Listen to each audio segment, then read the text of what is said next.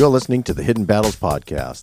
This podcast is brought to you by HiddenBattlesFoundation.org in partnership with Swim with the Mission. You find them on swam.org on the internet.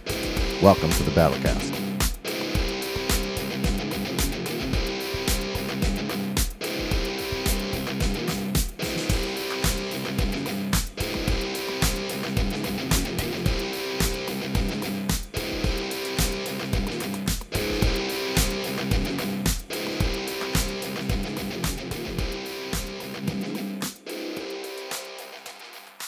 What's going on, ladies and gentlemen? Uh, it's Chris, and Mike?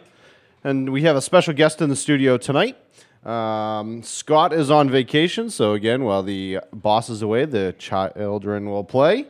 Uh, we'll just start off with some quick numbers. Again, the National Suicide Prevention Lifeline 988 is that three digit uh, dialing code for that. It's available 24 hours a day, seven days a week, 365 days a year and it's available in multiple different languages. If you're in a media crisis, you can dial 911. So we got our, or my former Army team leader here uh, from Pakistan, Uzbekistan. And uh, I mean, don't attack him, even though he was prior Air Force. With me, he was with the Army. And now, he used to be Sergeant Schnauber, but now his name is Dr. Schnauber. Jon, how you doing? Doing pretty good, Mike. Thanks for having me on the show. No problem. So, uh, so like I said, I know I know you're a doctor now. We already talked about how far you came and awesome stuff. Can you uh, tell us a little bit about, about you know your journey there, right? I know you worked at Pittsfield PD, and now what do you do? Uh, now I'm working at a place called Alternative Living Centers, and what we do is we do addiction recovery, alcoholism recovery. Um, it's in Pittsfield and North Adams. We have campuses there, and we serve about 150 clients.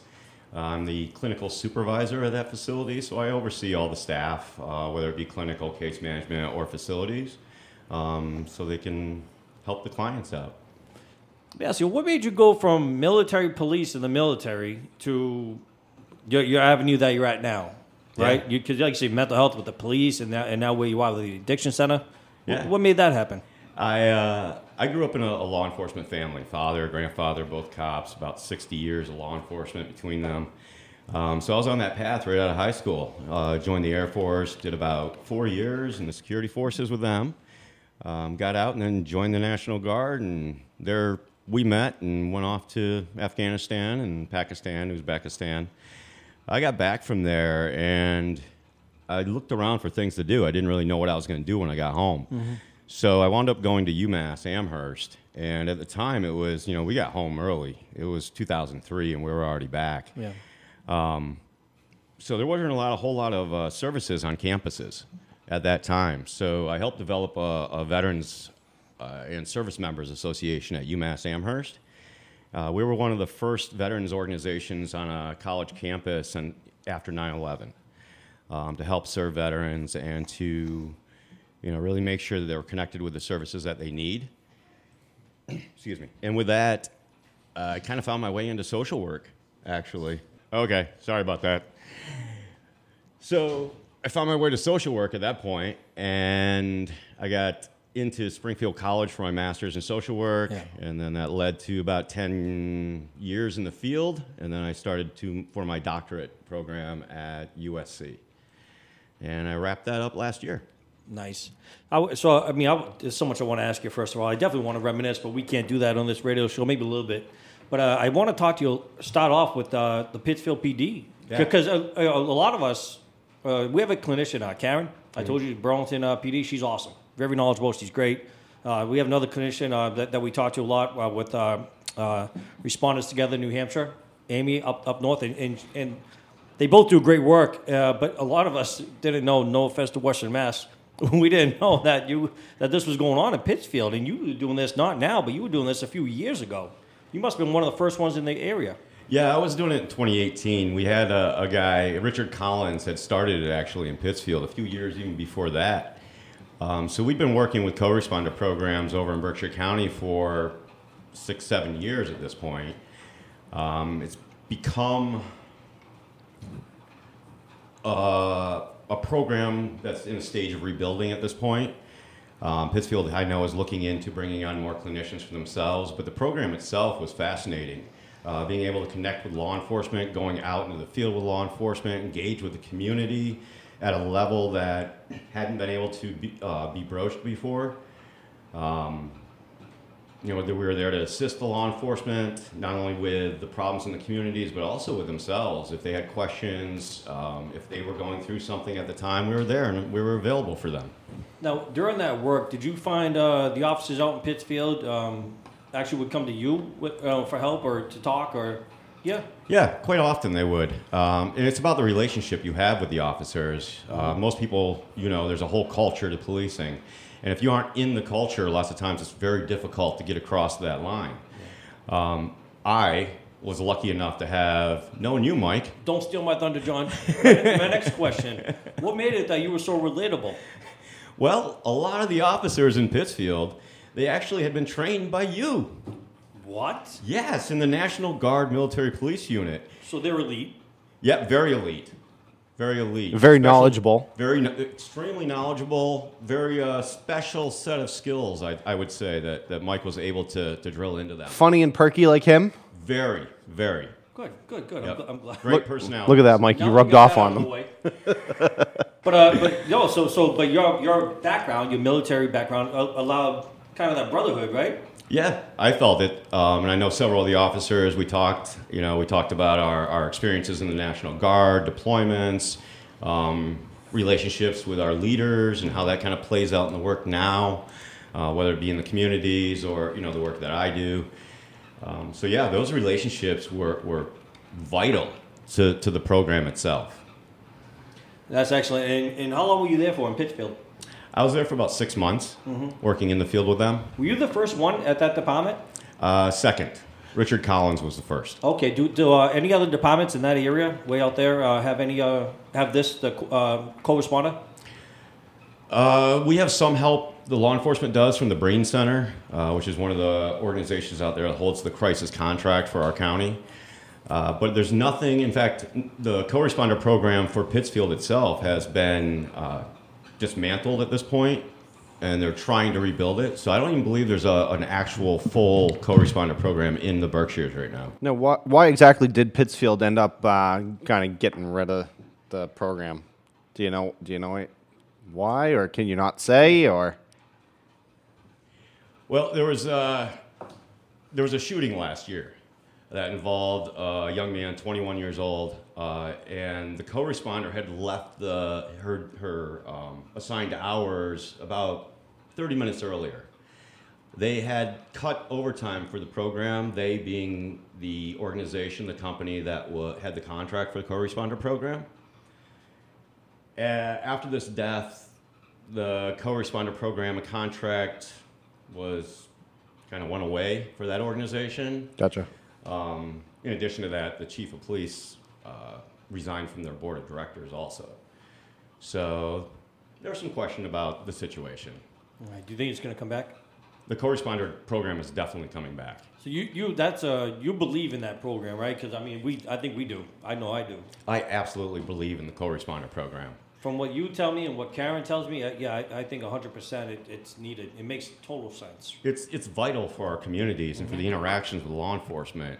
We know that law enforcement aren't trained to necessarily interact with somebody who's severely mentally ill. They don't present and they don't approach you like, like a normal person. I, I mean that in the sense of everyone else. Um, but people don't approach law enforcement like somebody with mental illness does. They don't have necessarily the fear because a lot of them are traumatized at the time they're approaching them. So being in a fight or flight or freeze kind of mentality, they come at law enforcement pretty much like law enforcement comes at them. Mm-hmm. And then we get those situations where it's like a rock hitting a rock. You know, it, force meets with force. Yeah. And it's those situations where co-responders may be able to provide something else, maybe pro- able to provide that that level of discussion with that individual that's suffering from the mental illness, and we can provide a safe environment both for the officer and for the individual. You know, like I like I taught my soldiers, like you just said, and like I taught my uh, my ICE officers, if we don't have to use force, let's let's not use force, right? And these aren't necessarily bad people. There's something there's something wrong, right? Yeah. Who knows what's going through their head? But they- so it's great to have you there to kind of talk them down. Where me, maybe I'll pull out a baton or when I don't need to, right? Which saves lawsuits, mm-hmm. which means I get to keep my house. And, and you know, and, and here you are coming in and, and saying the right things and doing the right things. We have to calm it down and you know get the person in custody, give him the help that he needs, he or she needs, right? Absolutely. Awesome. Now, when you left Pittsfield, you went uh, directly to where you are now. Uh, I worked with uh, another organization called Pittsfield Community Connection for a while. What we did was work with gang youth in the city. Uh, that was really interesting work. Wow. Um, we were able to really connect with a lot of the youth and provide them with opportunities that they wouldn't otherwise um, have. And we worked directly with law enforcement also. We were able to meet with them and talk to them about the youth and about what the youth had been experiencing in the community so that law enforcement could kind of target these areas and target the situations that were going on for the youth yeah. and help the community in that way also. is there a big gang problem out there in Pittsfield? There actually is. Yeah, it's because you know past Worcester, that's Western Mass. Right? Oh yeah, yeah. And you're yeah. saying there's gangs out there and really? Yeah, it's out in like New All York right. almost. Okay. Yeah, yeah. No, we uh, it, it tends to be this point of. Um, you know, it's right outside of Albany. It's three hours from New York City and three hours from Boston. It's this point where everybody kind of comes together. Uh, we also get a lot of members from the Springfield area that come out there to hang out after they catch some charges or something, and then they're jumped back to Springfield when things kind of clear up for them. So we get a lot of that transitional um, type of people. That's great. Uh, I have probably 100 more questions, but right now I think we're going to stop. This portion of the broadcast was brought to you by Jeanne D'Arc Credit Union. Jeanne D'Arc Credit Union has been helping members in the community for over 100 years. Credit Union's mission is people helping people. As Jeanne D'Arc Credit Union, they support that mission by educating and guiding their members to make smart financial choices. Call them at 978-452-5001. Visit them online, jdcu.org, to learn more about how Jeanne D'Arc Credit Union can help you. Swim with a Mission is proud to support Hidden Battles Radio. Hi, I'm Phil Taub. My wife Julie and I started Swim with a Mission to support our veterans. Our freedom is not free and it comes at a heavy price. There are too many veterans in our community struggling in silence. Please check us out at swam.org, S-W-A-M.org. And if you know a veteran that is struggling, I hope you will call the Suicide and Crisis Lifeline at 988 and push 1. And we are back on 980 WCAP. Uh, if you're listening to us on the radio, you can also listen to us online at 980WCAP.com. And we do have a guest on the phone. Karen, Hello? Can, you there? Yep. Can you hear, can you hear me? I, I can hear you.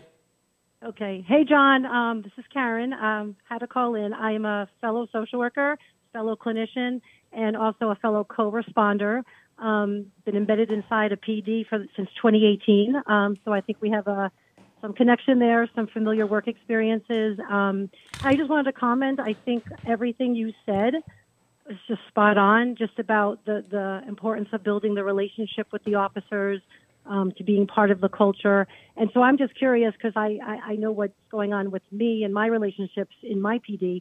Um, did you feel that as the years went by that more officers were coming to you in a sort of peer support capacity, even though you were not a fellow officer? Yes, they did. Um, yeah. And I know that over the years, the very last co-responder they did have, Ariel uh, Rodriguez, they were very involved with going with her, going to her and asking her questions and, and receiving a lot of help from her. She really, yeah. really was integral um, in a lot of the situations that the officers saw, and helping them maintain their performance letter, level and uh, their ability to engage in the job. Yeah, yeah, I see that too. It's it's a really interesting relationship. You come in as you know, as a civilian. So, you know, I definitely for me, I can say I came in with that outside feeling. You know, there's already this brotherhood and sisterhood in here, and here I'm coming in as a civilian. Mm-hmm. But as the months and years went by, you know, the time I spent in the cruiser was just that's where the magic happened. That's where you know, they, you know, officers are talking about their stress at home, their marital stress or financial stress, and I feel that that's where the trust really started building and then as the years went by, now it's they're coming to me for just not just questions about resources, but for just um, just some personal stuff as well. Um, so yeah, I just wanted to share that, and, and, and I totally understand how that happens. And um, yeah, it was good to hear too what's going on out in the western part of the state because I was not aware um, of the co-responder programs out in the Berkshire area. Yeah, Jon's smiling, so I think he could, I think he could relate. I think uh, you're kind of bringing up some memories for him. So I wanted to ask you, actually, you both, since I got you both here, is uh, these officers coming to you, which thank God they are, right? Talk to somebody. I want to know, does that change the dynamic when you're out on the street with them? No, for me, I think I think it helps. I think that the trust Good. and the rapport is just building and building, and it's a working relationship. Trust too. You know, we're going on calls together. We're arriving at the same time, so we, you you build that partnership just as colleagues. You know, as you're working together, and then that that fuels also the, you know what goes on outside of the calls, and that fuels what goes on just talking in the station, talking in the cruiser, and it builds such a level of comfort that it's some of these officers would never ever go pick up that phone to call a clinician or to make an appointment you know for a therapy appointment. But having somebody right there in the building who they've developed a trust with and now they've just got something going on at home you know or just some some added life stress someone is right there that i've had officers pull me after roll call and go you got a couple seconds sure we go up to my office and whatever it is they just want to talk about it and they're so appreciative they thank me and i love it i, I always have a smile on my face because i feel like I'm helping them. And I don't think these guys would have reached out otherwise. Um, so that's my experience. I, I'm curious if Jon had the same same Yeah, thing. Jon, same? What do Yeah, you think? uh, somewhat. You know, like I had said, I had the the the bridge of, of Mike Peterson there uh, to help me with the situation. You know, getting into the culture, plus just the knowledge of of my prior. Uh, security forces and the Air Force and military police. You know, it kind of gave me a little more of an in, I think, than a regular civilian would have. But I Right. also really recognize that being out in the field and spending time with them as just a clinician um, without the military background, with this population, with law enforcement, first responders, you really have to kind of cross the Rubicon with them.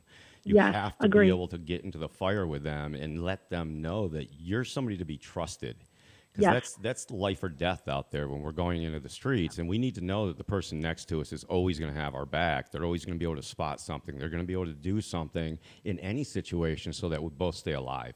And that's the purpose of this. This is getting home alive for everybody. Yep.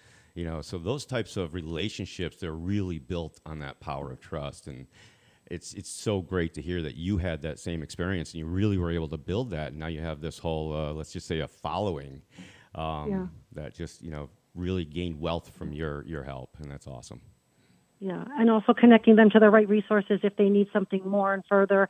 And again, it's being like you said in the culture. You know, just understand. They feel now. You know, I understand the culture because I'm in it with them, and I think it does add an element that an outside clinician just just couldn't do just by nat- just because they're you know could be a great clinician, but they're not in it. And I and I really think I couldn't do the work I do. You know. Before I started working there, I wouldn't be able to understand the culture. It's you can't just read about it. You know, you have to actually be embedded in it. Um, so just wanted to call in and uh, say hey, and uh, you know I'm just feeling the connection because we do such similar work, and um, I'll let you get back to your interview. Nope, nope, nope. Don't don't hang up yet because since you called Oh. in, I, I need to put you to work, and I have a question actually for both of you, sure. and I want to get. Uh, I know you both did, uh, or Karen, you're still doing the same job. Jon, I know you did the same job, but t- the question to both of you. Jon, you went in there from your military veteran, right? M- MP, security forces background, into uh, the Pittsfield PD doing the same job that Karen's doing. Now, Karen, you you did it as a civilian, and so what I want to ask both of you, and Jon, you go first. How long did it take for you to build their trust, where they started actually confiding in you and actually utilizing you in the, you know, in the clini- the clinician aspect? weeks Weeks. weeks um, it was all about just connecting with the people that here we go again that mike peterson knew Nailed it. um, and trained you know and, and once we started talking on that level then the brotherhood was there um, and we could just have regular conversations That's great. So now, so that's obviously a different point of view and a different experience. But so, Karen, you're doing the job now, and, and how long did it take for you when you arrived in Burlington to kind of get them to open up and you know start sharing? Yeah, similar. I would say a couple months. And, and one thing that I did that I thought actually helped get things rolling is I, you know, I was warned about the, the, you know, the law enforcement culture that trust is going to be paramount. That's going to be the biggest thing. Um, so I can do a great job as a clinician in my role in the community and assisting people, but to get in with the officers was trust. So I made a point every single day just to walk around the station, pop down, pop down a dispatch, you know, just say, you know, try to get them between calls. Just to, I didn't want to be stuck in an office in the corner. So I think those you know, a couple times a day, just walking around, you know, hey, how's it going? That just started it kind of slowly. So I made a point to do that, which actually helped. So when I had to hop in a cruiser, I wasn't with a stranger, and I didn't want them to feel like they were with a stranger. And it just it just evolved from that. It just kind of just kept building. And as new officers come in, I always make a point to have them sit down with me, not because you know, not in a clinical way, just this is my role in the department. This is what I do. We're going to be going on calls together. Just want to learn a little bit about you. I want to tell you about me. That helped tremendously too. So this this time, you know, I've got the new officers a little comfortable with me before I even end up in the cruiser with them. I love it. I love it. It makes so much sense, especially same same as the military culture, right? Jon, when we got back from uh, Pakistan, Afghanistan, we uh, the military clinicians always want to you know talk to you about problems. Zip, right? We don't say anything. Meanwhile, Jon, me, Jon, and, and our soldiers we'll, we'll swap stories left and right, right? Because of that same thing. It's that kind of bond, which is what you're doing, Karen, when you're going out there with, in the field with uh, with those officers. So I hope I hope every clinician is doing what you're doing. I assume that not everyone is, but I hope everyone will be as proactive as you and as and as Jon are. That that's just excellent work. It goes a long way, as as you just yeah. stated, right? Yeah, yeah, absolutely. Karen, all right, you're off duty. I appreciate you. Yep. It's great to talk to you, Karen. Karen, thanks nice for to meet you, calling Doc. in. We'll Take get you. Uh, we'll get you on the show again here soon. Yep. Okay. Thanks. Take care, guys. Have a good night. Bye bye. Uh, Jon, we were before we uh, we're about to go to uh, um, another song, but before we do that, we were talking about the, your gang work that you were doing with Yeah. the PD. Yeah.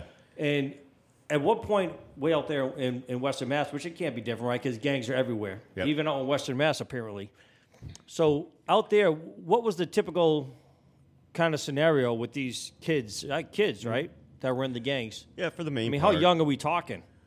Uh, I think the earliest we ran into was maybe eight, Eight, eight to ten. eight. Eight.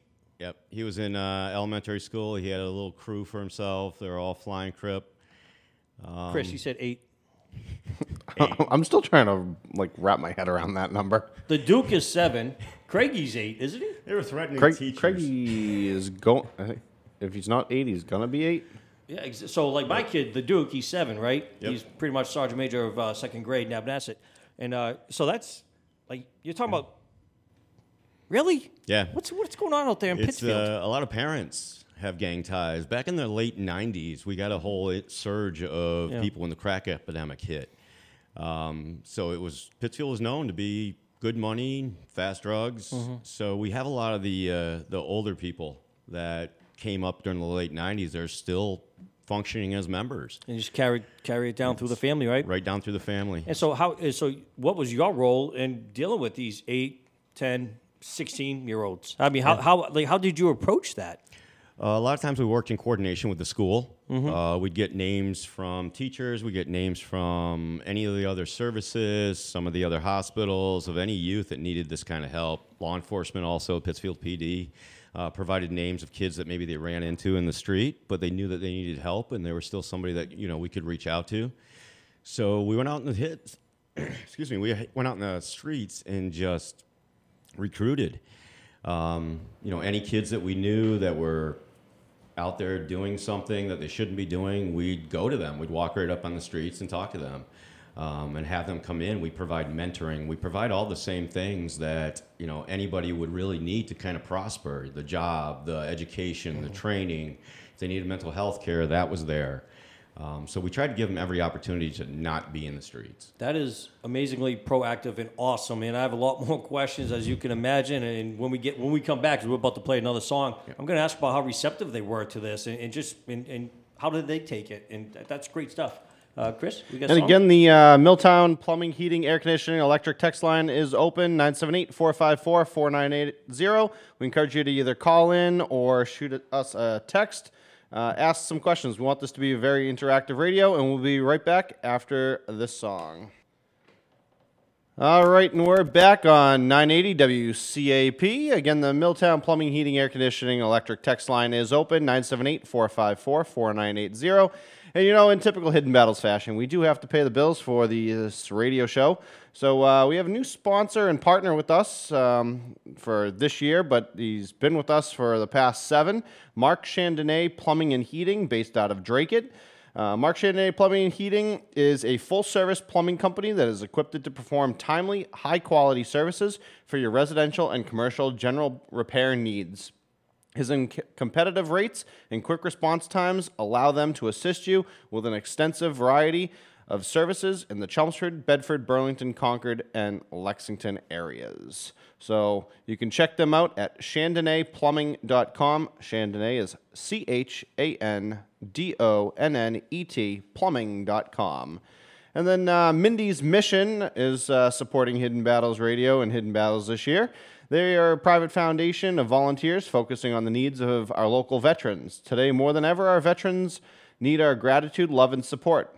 Mindy's Mission's mission is to raise awareness and bridge the gap between our community and those in need. They focus our efforts on homelessness, the Veterans Hospital, overseas care packages, service animals, and keeping our veterans in the forefront. All money raised goes directly back into the community. So you can check out and learn more about Mindy's mission at Mindy's, M I N D Y S, mission.org. Then, of course, Jeanne D'Arc Credit Union, uh, based right here in the city of Lowell. Check them out at jdcu.org. Plan perfectly wedding and events. Leslie and her team go above and beyond, uh, doing flawless event planning in the New England area. Uh, they're named one of the top five amazing day of wedding planners by Boston Magazine, and you can connect with them online at plannedperfectly.net. I also just want to give a huge shout out to EMS Angels out of Bucks County, Pennsylvania. They did a huge motorcycle ride and fundraiser for us uh, not too long ago, and uh, just wanted to give them a huge shout out. And speaking of motorcycle runs, Mike, I believe you just had one. It's funny you said that. So I uh, I just had a motorcycle run for the Specialist Matthew Pellini Memorial Fund. It was uh, this past Saturday. Uh, great event. It was awesome. It was a lot of fun. Everyone was worried about the rain, but typical Matthew fashion, he uh, held off the rain, and uh, it was a good event. We had a, a lot of participation, raised some good money. Um, it's all going to go. We actually already today, I actually donated some money to help a uh, soldier that was. She's really down to the dumps, and, and so we, you know, I cut her a, a check today. And so it just it just comes out of nowhere. You don't know when it's going to happen. So it's nice that we have the support to to be able to provide that kind of relief, right? Because you know this poor young soldier was uh, really struggling. But uh, she's uh, she's awesome. She has a plan to move forward. So and we're going to keep checking up on her to make sure she's squared away. But yeah, the motorcycle run was great. I have a 5K coming up for the Pellini Fund in Dracut on October 1st. It's a 5K rocker run. So uh, look that up, and we need more participation for that, and we need more of our sponsors for that. But that's uh, we have a, a core group of people that's uh, providing a lot of a lot of support, and it's awesome. And obviously, Hidden Battles will probably be there. I hope. I uh, I believe so. I believe. I assume uh, so. I, I would say I would assume uh, very high, Yes. very high probability. And uh, I, and we are going to go back to Jon for two seconds, but before I forget, you mentioned Mindy's Mission. I did. Mindy's Mission uh, was a huge sponsor for the Pellini Fund, and so we what we did is we made a flag. A, we had it ordered a big uh, Mindy's Mission flag, and I flew, flew it on the back of my truck in front of uh, all the motorcycles. This is my first time ever going on the route. Thirteen years I've been doing this motorcycle run for Matthew, and uh, here we are going on the route, and almost done with it. Me and uh, Ellen was with me. The fl- don't ever use aluminum flagpoles when you're doing that. By the way. Oh, they no. start- you see where I'm going with this? Oh no. But luckily, we pulled over just in time. And uh, again, typical Matthew fashion, playing pranks. Is uh, Mindy's mission flag started to come. All right, so we take it down. Then we keep driving. The Pellini flag started coming, and so it's just. But whatever, we made it through uh, pretty much the whole course, and I told everyone about Mindy's mission. I told everyone about hidden battles, and and and uh, it was it's great stuff, man. It's important that these organizations, like Scott always says, it's important that we all support each other. We're not fighting for the dollar. We're here to you know make sure the mission happens, whether it's through me, Hidden Battles, or Mindy's mission. Yeah, you abs- name it. absolutely. And you know, uh, same with Responder Strong uh, NH. I know Amy's listening. Um, you know, we, yeah, we all have similar missions, but we all also have the same mission at the same time. And if we can help one person um, and get through to one person, then we've done our, our, our job. So with Mindy's mission, uh, they do a lot of monetary support and uh, helping out veterans in multiple different other ways. With the Pellini Fund, you have your uh, heat, home heating uh, initiative that you do. You you know take care of car rentals. You take care of housing uh, costs for some uh, veterans, and then Hidden Battles. We do all the activity-driven programs, and we do peer support. Um, like we have a peer support group on Tuesday nights that meet right here in Lowell at 7 p.m. right at the uh, back of the YMCA. So I mean, we all you know work together and try to help each other out. Um, you know, it's not like we're a huge company coming in and buying out every small organization. We we all work together and we all help out one another. Yeah, what's great about Hidden Battles is everyone involved in Hidden Battles uses their professional background to work at Hidden Battles and, and help people. And obviously, none of us get paid to do it, right? Until Scott changes his mind and starts cutting checks. But um, but you know, but it's just great work that, that's being done in those peer support groups. The peer support thing is go, goes on with the same ideology that you were talking about, Jon, where you build that camaraderie with those officers so quick because of your military background, right? Because they, they trusted you. Well, that's the same idea as peer support, right? They, we, they, we've been through the same stuff. They're going to confide in us more. But now, however, you being a clinician have way more training than I do as a peer support member.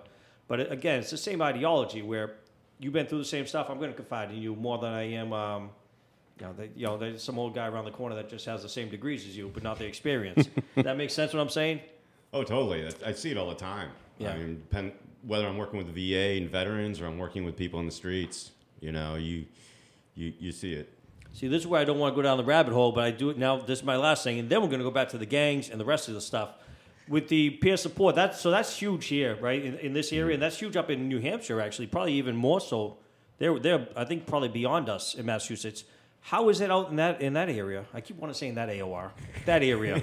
over in the Berkshires, however you guys say it. um, it's it's really prevalent. Peer support is uh, that started about five or six years ago. We started bringing in all kinds of peer support. There's so many people out there with real world experience that just bring so much to the table. You know, I can I can go on and on. You know, higher and higher in an education level. It doesn't mean I know anything about what's really going on uh, being somebody that's there, that's gone through it, that can really talk about what's happening to the individual, that really opens a lot of doors for people. It gives them the opportunity to say, "Yeah, you know, I, I that's exactly how I feel about that," or, or "Yeah, that's the way that makes me think." And if you can relate to that, that opens up even more doors, and then you can have real, real honest conversations with people, which starts all of our healing. Yep. All right, man. That's that's so excellent. So that's that's my rabbit hole. Let's get back on track, right? So um, we we left off. We were talking about the gangs, and Yeah. so I mean, you, you're telling me there's eight year old gang members out there, which I, I mean, I guess I did know because I saw the documentaries, but you you really don't think about that, right? You think about No. the gangs, but you know, so I, I really want to know about the eight year old, the ten year old, the sixteen, the eighteen year old, and whoever. How receptive were they by you and the and the, the, the staff out there being so proactive and going out in the street and, hey, hey, let me talk to you. Yeah, well, it, took on the same philosophy as I do with the co-responder program. Uh, I went out there and met them where they were at. I didn't go out there as someone who was telling them what to do or they were going to get in trouble or anything like that. I met them on the street, uh, wearing normal street clothes. I'm pretty tattooed, so I don't look like somebody that's going to come out, you know, and uh, maybe harass them or something like that. Uh, I try to really be at their level. Uh, we also had several people that were working for us that had- were former gang members, and that really broke the ice. We were able to walk right up to people or get in different places where we wouldn't have normally been able to go. Uh, so that was really helpful. You know, kind of go back down that rabbit hole. These former gang members had that, right? Yeah, Kind of that, that, that, that gang peer support thing going on because Yep. they, they can relate. And that does go a long way, though, in every aspect of it. So, what was the initial, and I imagine, tell me if I'm wrong, 'cause you're the doctor here. I imagine it was a kind of the same common reaction at first when you were first approached. it's, it's Probably, especially you know, me. get out of my face. Well, I mean, what was it? Well, especially me. I'm, you know, a white guy that even though I have tattoos and everything, I still kind of have this this cop feel about me at times. Um, it just comes with the the background. but uh, you know, yeah, I had kids that were just like, "Who are you? Get the fuck away from me!" No beep. Oh. Sorry. Jeez, man. We just, Scott, you just Oh, got well. us fired. Uh oh. oh well. Sorry, guys. but yeah, you know, you get the rejection from them. But after a while, they realize the same thing. It's trust. Once you built the trust with them, then you could help change the direction of their life. You could offer them opportunities and, and different options to where they were at and where they were going. So it was all about building the trust, just like anything we do. Yep, When we're that- trying to help people. So it's just it's just I still get, can't get over the, the whole eight year old gang member thing. But but okay. Um, you also now you do addiction, Yes. and I guess did you see do you see the same clients from your gang days and your your co-responder days to now the same Yeah. Yeah. participants? It's the same. You know, it's the same population. it's, still a uh, family show, so watch your mouth. Okay, sorry, Mike. Um, yeah, it's the same population. You know, they, they come from the street. It's it's it's where they are at. Um, it's the same people that are addicted that law enforcement works with. They're homeless. Law enforcement works with them. It's it's it's all. You know, when you get into a community the size of Pittsfield, you see everybody. It, it's not that large, so you definitely see the same people coming around and around and around. In your uh, because of your background with the uh, with the addiction and, and just your whole you know your whole mental health knowledge, do you see a lot of um, veterans and first responders with, with kind of with, with addiction? Yeah, yeah. And, and, uh, obviously, I'm not asking in what department, but but you do you see a lot of that? You think? I do. Right now, I think we've got probably half a dozen veterans um, in our program as it is, along with uh, at least one EMT. So, and that's right now. Um, and we have turnover every few weeks. And this is, this is pretty common to see veterans specifically. And what what what kind of what what causes that? I mean, is it like we like we were discussing before this show? I you know I've uh, when I used to feed the homeless here in Lowell, we, a lot of veterans are they got hurt overseas and now they they got they went to Walter Reed or you name the place and VA's like okay you're cured you're done. Uh, did you find that was a kind of common occurrence? Because because if you don't wean them off, what are they? What happens? Yeah, well, when most people are injured, especially with the VA or in the civilian population, the the popular drug was oxys, OxyContin. So if you're prescribed those, then all of a sudden your doctor drops you from them. This is a very common story. There's there's there's movies made about it nowadays. Um, then you start looking for the same pills in the streets because that's a very very difficult habit to break. Uh, it's it's it's almost impossible for a lot of people. So once you start going out to the streets and buying these, they I know in the past they were a dollar a milligram. So if you need an 80 oxy, then you're paying 80 bucks a pop on the streets, which is not something that somebody can continue to do over time. Uh, especially if they're laid up or they're unemployed now because of an injury. So then you see them starting to turn to heroin, um, which nowadays is pretty much completely fentanyl. Um, we're finding it out in Berkshire County to be about 98% fentanyl and then a lot of other stuff. And it varies what the other stuff is. Um, so we're seeing a lot of overdoses. Yeah. Um, a lot of our population, to include the veterans that come, some of them have overdosed and died several times. Um, and they're still out there because they don't find the support. They've got some pretty severe trauma when they come to us. This show's not long enough. I, I, I got a couple more questions, man. So, uh, again, our hidden battles obviously is about first responders and veterans, and, and it's it's not. But I love hearing this story too. Just everything, everything you're saying. But with the with the first responders, I did ask you a couple minutes ago. You see a lot of first responders with addiction, you know, with you know alcoholism, and uh, and veterans also. With the first responders, because they are still on the job, right? I assume. Do you find that they're actually out there getting help? And uh, do you see? Did you see a change in the past couple of years where more and more are getting help? Because that's obviously, Yeah, as we always say on the show, stigma is a big deal. Absolutely. But uh, do you see it changing? I do. You got a better view than, than we do, I think. I, I definitely see a change, uh, and it's coming as the, the older generations kind of uh, go and, and leave the workplace and find other things to do. The newer generations are really, really grabbing hold of having mental health nowadays. Um, it's not something that's foreign. We recognize it. It's not just that crazy guy on the street corner anymore. Um, they're real people, you know. And, and, and with this, with mental illness, you can't see it. That's the really the real troubling thing. You know, it's it's you can look at somebody that you know sitting next to you looks completely normal, and they may be having a complete breakdown inside, you know, or have some disorder that they cannot manage life. And, and they might not know that they have it. Exactly, exactly. Um, it takes years of acceptance, diagnosis, um, troubles in society before you actually can, you know, at times where you can really identify that you have something going on. Some people might just think you're odd. Yeah. You know, simple as that. And you know, even those uh, suffering from alcoholism or drugs, I mean, uh, that, that's perfectly normal. It's normal to drink after every shift. I watch Chicago PD. I, I see what they do. it's normal. Yeah, It's not me. yeah. It's part of the culture too, right? Yeah.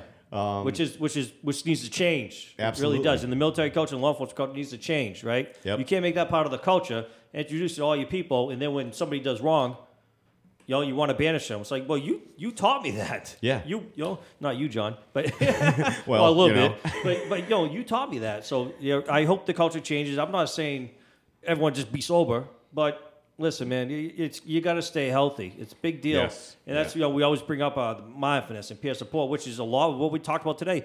Be, you got to be mindful and realize, hey, this is this is not healthy for me. This is too much for me. Absolutely. So I need to maybe take a step back, right? I'm Yeah. causing too much damage to myself and my family. And same thing, I I need to go talk to somebody, whether it be maybe not a clinician at first. No. But let me talk to my buddy, the peer support member, and then hopefully I go get the help for the- for a clinician. I'm using me as an example, people. Not I'm just you know, you understand where I'm going with this. Chris, look like you had a question. No question. I don't have a question. All right, uh, Jon. We uh, there's something else I wanted to ask you. So you, you're doing you're doing the addiction now, and you, we already talked about the veterans, and, and that's a, that is a common occurrence. And what, what's what's in the future for you? Well, for me, I'm going to buy a boat and go scuba diving.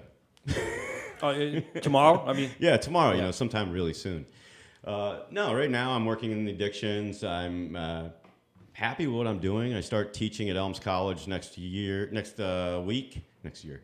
Um, I've been doing that for about seven years. I What teach college? There. Elms College. Elms College, everybody. That's an easy A. Yep, definitely an easy A. Um, take home tests. You can do it online. You can do anything you want with it. Just bring it back to me and I'll grade it.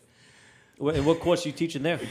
Uh, this year, I'm teaching advanced social work practice in the community. I generally teach policies and, and procedures of social work. Chris, is that way beyond our skill level? Definitely. not. Uh, That's way beyond our skill level. yeah. I mean, maybe not for you, but Well, at least we don't cuss on the radio, though. th- this is true. I'm surprised Scott hasn't sent the text yet. You know, you- Scott must have no reception wherever he is because he he would tell us we're all fired.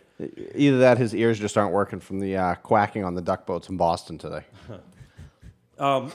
Jon, is- like you said, man, I've because right now I think we're done with the mental health talk. But uh, and, and by the way, your interview was awesome, man. But now I want to talk about you were one of my mentors when we started the military, right? I joined in '98. I think I met you in uh, 2001 when I got back from Bosnia. Yep. And uh, you were my team leader. And uh, dude, I learned a lot from you, man. And and Thanks, you've- Mike. And you and you've uh, you've you've definitely come a long way. Like I already said, I said it before the show starts, and it's pretty amazing. And like I said, man, it, it's the, the fact of knowing you back then. What twenty? Man, twenty one One. years ago. 21, yeah. Time flies when you're having fun. But yo, but hey, we're, but we're still young though, Jon. Yeah, damn right. You know, but but just to see the, the, the difference, man, and I can only imagine like your background is is so ideal for, for your job. Yeah, I was lucky to find like this niche. I, uh, you know, when I fell into social work, it, you know, it's one of those fluffy jobs that we don't really think about it, you know, and it, it just It doesn't sound like a fluffy job. No, but that's what I made it, you know, and other Yeah. people are making it into that nowadays too. 'Cause we're, we- we're starting to see what social workers can really do and how many spots they can fill in our communities. You had um well now that we brought this up again, we had a, a, a texter. We did. And uh, and and they had a question that you I know you already addressed, but this person came I came think a it was little late. Yeah, a little late to the You uh, mind answering game. it again? And you kind of just answered it, but you answer it for Yeah, me? they just wanted to know on you know how you got started into this. Why did you come out of the military, um, being in the police background there, and go into the social work aspect? Yeah, well, there's several factors that brought me around to that. Um, really, I got out of the military, and like I said, I didn't know what the hell I was. I got to stop this before I get thrown out. Yep. Uh, I didn't really know what I was going to do, so I knew I could go to college and get the GI Bill and get some C's. And that's kind of where I landed. And then I kind of found myself in a hard way, kind of drinking a lot, really not doing what I should have been doing. And I looked around and found that other veterans needed help too. So we banded together, created an organization, and and that type of service and helping others is really what launched me into social work. Um, I actually got a degree in criminal justice right after we got home, so I was still headed in that direction um, until this this great opportunity in working with veterans um, coming home to college that came up, and I just grabbed a hold of it, and away we went. Awesome. Thank you. Yeah. So that explains that. That that, that is man. That, you have a you have a great story. Geez, thanks, man. And, and um, so now you now you're doing the addiction. You, you you've come so far. You got your degrees, man. That that's awesome stuff. I I, I appreciate you being here. Again, you and I are going to talk a lot more after, even though you have a, a two and a half hour drive home. So I won't hold you up too long. But uh, but I do appreciate you being here. Now we got some events, some hidden battles events that we're going to talk about, right? Just to kind of bring Yeah, awareness to. I, I, I mean, um, Saturday, September 23rd is our seventh annual Cornhole Tournament and Family Day. Pitch for prevention of PTSD and suicide. And then Friday, October 13th, is our uh, golf tournament. So definitely check out those. Uh, all of our events are listed at hiddenbattlesfoundation.org. Just click the events tab up at the top. Uh, we're always looking for other partners and sponsors. Next week on the show, uh, we have Frost Call, um, which is a gaming uh, group uh, that was founded by veterans uh, back in 2019. It's the top gaming charity. Uh, Frost stands for Fast Response on Short Transmission uh, Call. It's a system designed in the U.S. Marine Corps Reserves to facilitate rapid response and communication amongst service members uh, during emergencies and prior to drill dates. So we have a group of them coming on next week to uh, discuss their mission and um, see what we can do to partner up there. so Frost, that, that's kind of similar to Hellfish Haven. Yes. right? That gaming, and it seems like gaming is becoming a little more. Again, this show's not long enough. Um, gaming seems to become a little more popular, right? Especially for you know, kind of therapeutic. Oh yeah, we had uh, one of my classmates in the program. He developed a virtual reality uh, therapeutic program for um, in, vit- in vitro. Excuse me, is that the right one? In life therapy. Um, so it puts people into situations where they have to, you know, really work with that mental illness. See, that, that- that's but when you're gaming, it's like uh, it's kind of that's like when you're in the flow, right? Because Yep. you, you, you're totally tuned into this, and it's just and that's why people like it because when you're in the flow like that, man, that's when the dopamine kind of hits, and Yep. and that's why that's why people like doing it. It's it's a, it's a break from reality. It's eight fifty seven. We just got. I was going to say, we're going to get played off. So, any last parting words? No, thanks, guys. I really appreciate this. Great, great time, Mike. Thanks, dude. Like you have added so much to my life. Um, honestly, uh, first time I met you and and sense. like when I think of Mike Peterson, I think of a moral compass, Oh wow! and that's I mean that's high praise, but I mean it, man. I appreciate it, Thank brother. you, Mike. Thank you you. Jon, for being here, Chris. You can reach out to hiddenbattlesfoundation.org or email info at hiddenbattlesfoundation.org. And if you have any other further questions for Jon, we can get them you in contact with him. And uh, we will see you all next week. See y'all next week. Bye.